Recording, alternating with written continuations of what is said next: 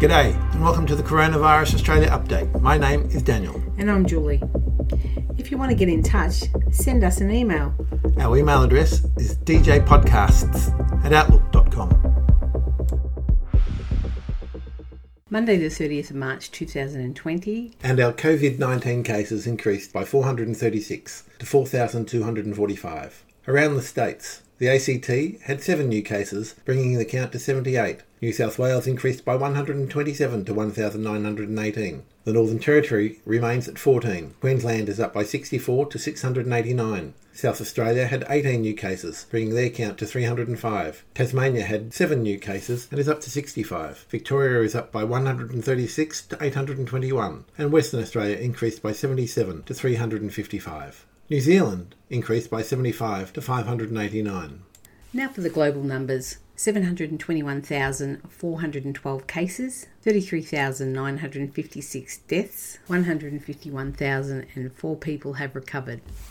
Last night at a press conference, the Prime Minister Scott Morrison announced a tightening of the rules surrounding gatherings, limiting them to two people instead of 10. He also said you must stay at home except for the following reasons shopping for what you need, medical care, or on compassionate grounds. Exercising in compliance with the public gathering rules, so no more than two people in a group. Work and education if you cannot work and learn remotely. ScoMo also said if you're 70 years of age, stay at home for your own protection. You can go outside for some exercise or recreation with a support person, but limit your time and contact with other people. The same applies to those people with chronic illnesses, people over 60 years of age, and Indigenous persons over the age of 50 are also included in these guidelines.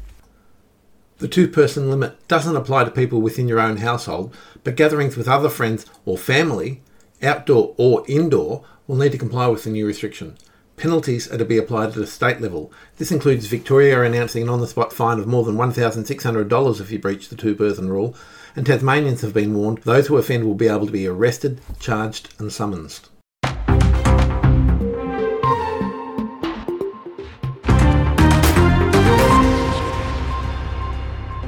To keep up to date with the latest information on the coronavirus in Australia, be sure to subscribe to Coronavirus Australia Update.